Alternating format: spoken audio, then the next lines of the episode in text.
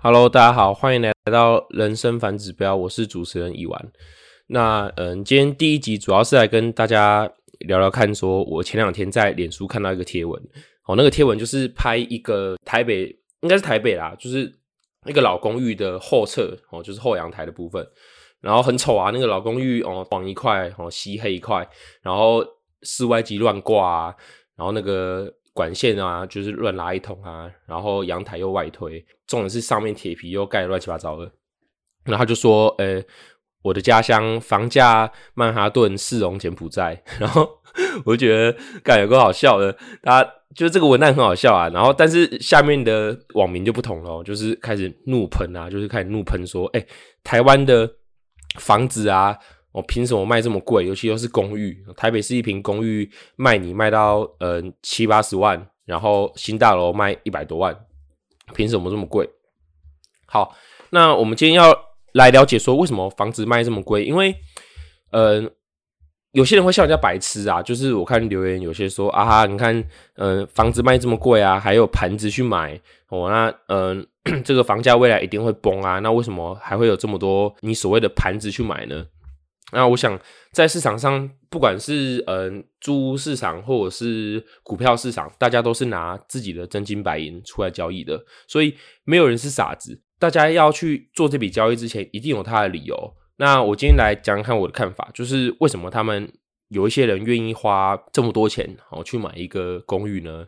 因为哦买公寓，他们其实主要不是买买的不是他的那个建物本身，是买他的土地的价值。嗯，假设今天二十平的老公寓好了，它的土地可能有三到四平，但是如果你今天是二十平的大楼好了，电梯大楼，它的土地可能连一平都不到。那为什么会这样子呢？因为同样一个基地嘛，你的公寓可能只有假设只有四楼的话。然后左右一边，那可能总共只有八户，对不对？那等于说是你八户去分这一块建物的基地的土地。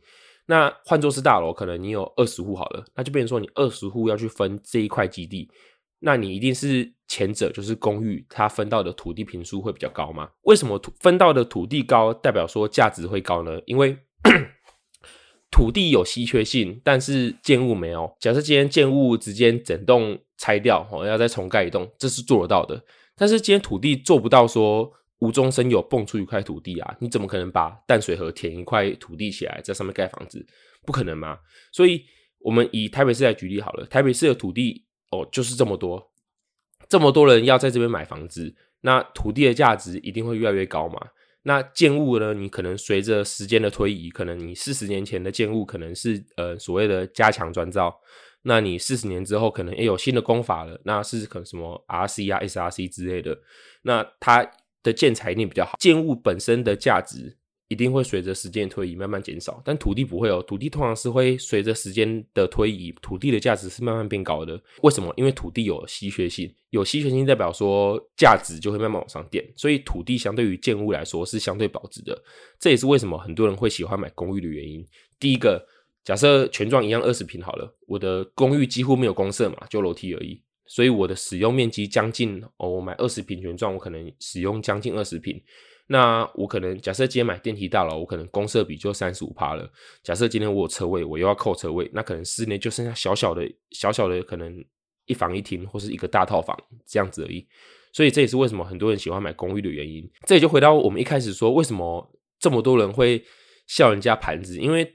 他看到的只有表面，说，呃，这公寓已经四五十年了，就已经比我爸妈年纪都还大了。哦，你要去买一个，怎样？你是要住在里面等它垮吗？哦，但是会买的人就是看中它的其他原因嘛。可能都跟之后，哎，都跟的时候，建商是依照你土地的持份去跟你谈条件的哦，他不是依照你说，假设你说，哦，今天这个房子我花，呃，当初花。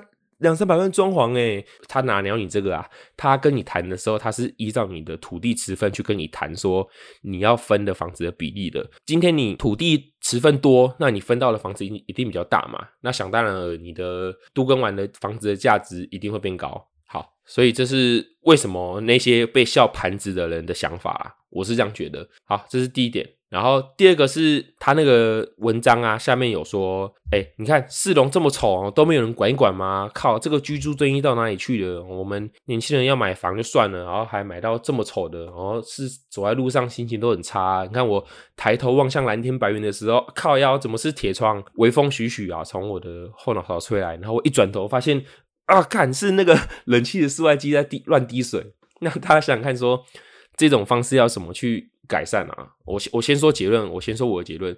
短时间以内，我大胆预言啊，在我们这一个世代是没有办法去完全解决的。至少针对老城区来说啦，可能台北市啊、重划区不讲啊，重划区一定是不会市容很好看嘛。我是说，就是老市区是很难解决的。为什么？那，今天我们去讲呃阳台外推好了，你去看公寓哦，我不敢说每一户啊，但是很大一部分比例。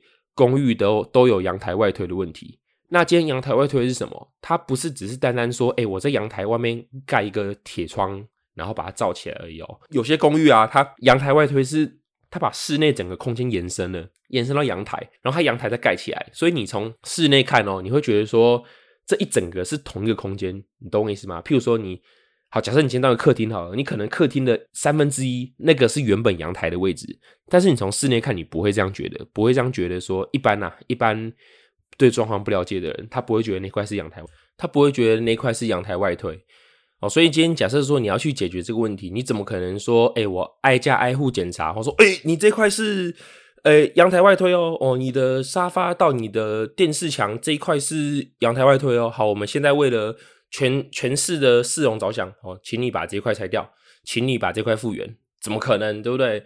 你怎么可能说自己花钱，然后花二三十万，然后把自己的阳台拆掉，哦，就为了说让我们所谓的市容变漂亮？哦，再来第二个状况，假设说你屋顶漏水，那一般人都想说，哎，我是不是搭个铁皮起来？哦，搭个矮矮的铁皮起来，然后就是让我的顶楼不要。直接碰到雨水，那雨水不要直接下来，这样就好了。还是你会想说，哎、这个空拍机有时候可能会经过我们家屋顶哦，所以我这个屋顶可能要做漂亮一点。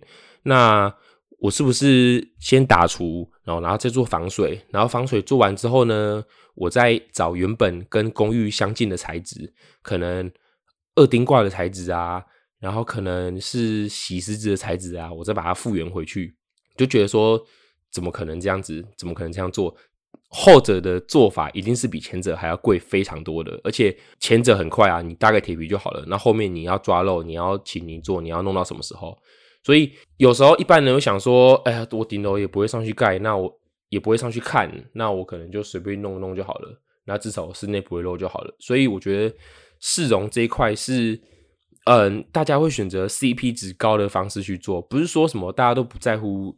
嗯，外观什么的，而是你要每个人从口袋掏钱，他要自己做这些维修，那他就不会为愿意为了市容这些外部的外部的效益而去买单哦。他可能把这些成本转嫁到说，哎、我可能外面比较丑啊，但是我室内好看就好了。那我们再举一个例子，假设说今天你后阳台，你的后向后墙壁那边可能有一点青苔，有点黑黑勾勾的那种。那种胎啊，你会愿意哦，花可能好几万块请蜘蛛人，就是我们讲的那种背一些安全绳的啊的工人，他们从顶楼垂吊下来，我再拿高压水枪去清洗你的外墙，哦，你就为了说，哎，我这样清洗完，路人走过去的时候会觉得我这块特别漂亮吗？有啦，一定有这种人啊，但是我觉得一般人不会这样子做啦。你看大家赚钱那么辛苦，谁会为了平常就是。根本不会看到的事情而去花这个钱哦，加上你室内根本没有怎样，你怎么可能去花这个钱做这些事情，对不对？所以短时间要去解决说市容很丑的这些事情是没有那么简单的，因为每一个人他要求，每一个人他的要求就是我我自己好就好了嘛，我室内好看就好了，我室内没有漏水没有问题就好了，怎么会想说我要花钱，我要额外花钱，然后就为了说。让整个整个市的市容变漂亮呢，这是比较难的啦。最后再跟大家聊聊看，说什么是租屋诈骗哦？哎，想你就想说，哎，租个房子也会被骗哦？有可能的，而且蛮常见的。因为我们在做包租代管，所以我们常常会接触到一些可能一些人啊，他可能有被骗的经验哦，或是一些诈骗案的分享，或是我们常常看到一些物件，我们一看就知道说，哎、这个一眼假。那我们一般租客，我们要怎么去判断这些事情呢？最简单、最简单的就是，你还没有看到房子之前，你不要先付钱给人家，你钱不要这么容易给人家，这是最简单、最简单的防范的方式。嗯，通常他们会惯用的伎俩啊，就是他们可能会 po 很漂亮的房子哦，新一区哦，在象山捷运那边，离新一区要去很近，然后整层哦，两房一厅，新大楼，含车位哦。他可能才租你个两万块，就是说靠啊，这间房子光买可能就要买三千万啊，你才租我租两两万块，怎么这么便宜？然后大家就开始疯狂啊，然后去抢那间房子啊，然后很多人为了想要抢到那间房子呢，他可能在他还没有看房之前，他就先把所谓的定金先汇给那个人了。那那个人他根本没有这间房子嘛，他收到定金之后就直接封锁你，就直接跑掉。那有有一些人，他们可能是境外的，可能大陆啊，或者是别别的国家的人来骗钱的，所以你可能也很难查到。就算你报警了，你也很难去追回你这笔钱啊。有几个比较重要判别的点是：第一个，它的租金一定是远低于行情的。你想想看哦，为什么是你？为什么他一间这么贵的房子哦？屋况又这么好，然后又是新的，你屋况差的租很便宜就算了，今天屋况很好哦，然后你家电全付哦，你光那台电视六十寸的就要多少钱呢？他为什么要租你那么便宜？你去想想看这个，你就知道说这这整件事情就听起来就很不合理啊。今天你是房东哦，你会愿意把你的房子就是远以远低于市价的行情租给别人吗？不可能嘛，除非这个房客很负责或怎样的，但是。一般人，我所谓的一般人都不可能这样子做嘛。然后假设今天你一台车好了，你一台车，假设你开宾士，你愿意说一天一百块哦，把你的宾士随便借给别人开吗？不可能嘛，你一定是会假设要租别人，你也是租个行情价，可能三千五千，你才会愿意去租租掉你的车嘛。那租房子也是一样啊，你愿意把你的房子以远低于市价行情租给一些网络上认识的人吗？不可能嘛，所以。这个是第一点，就是说它的价钱远低于行情，而且房东为什么要选你？为什么是你？只要你时时保持这个为什么是我的这个心态，你就比较遇到这种事情的时候，你的那个警觉灯啊就会亮起来了。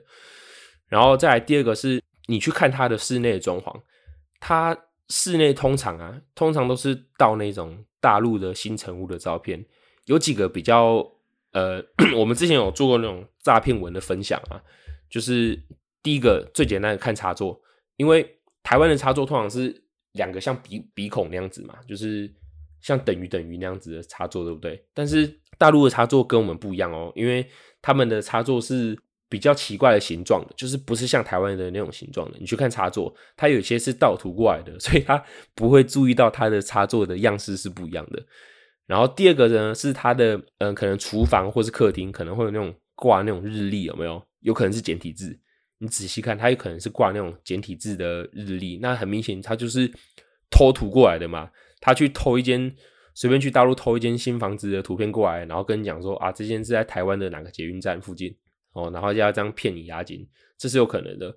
所以你主要是除了远低于行情的房子你要 谨慎以外呢，至少看过现场哦，你再付定金给人家，然后再来是你从看图片的时候，你就可以知道说这一间房子。是不是真的在台湾的房子，或者是他是从网络上偷图过来的？然后再来第三个是他的说话的语气有一些会跟台湾人不一样，就是他的那个都是说中文，而且都是繁体字哦。他的那个用语会跟平常台湾人用的用语不一样。我我我很难去举例这种感觉，但是我相信有些人可以理解我在说什么。就是他跟你对谈过程中，你会觉得说：“哎，你是台湾人吗？”这种疑问。所以通常如果你有这种疑问的话，请记得务必哦，你要看完现场之后再给钱给他。那有一些网络上的文章会教人家说什么？哎，你准备租屋的时候啊，你一定要请呃房东出示他的权状啊，哦要给你备查啊，然后你要去公证啊，合约要公证啊，这样对你比较保障。是他说的没错，你做到以上这一些，对你来说是最有保障没错。但是一般租客哪会这样做啊？你去。假设说你租一间套房哦，才几千块，然后你怎么可能要房东提供他的权状？然后你又要去法院花钱跟他公证，然后你要花一笔可能高于你房租的钱去公证，你不可能这样子做嘛，对不对？所以只要你做到以上这几点，然后你可能再看一下你跟那个房东的感觉，你觉得他是就是为人比较正派，然后是像那种正常人的话。你再去跟他签约，基本上就比较不会遇到诈骗的啦。好，那今天主要是跟大家分享一下嗯这两个新闻啊。第一集就到这里拜。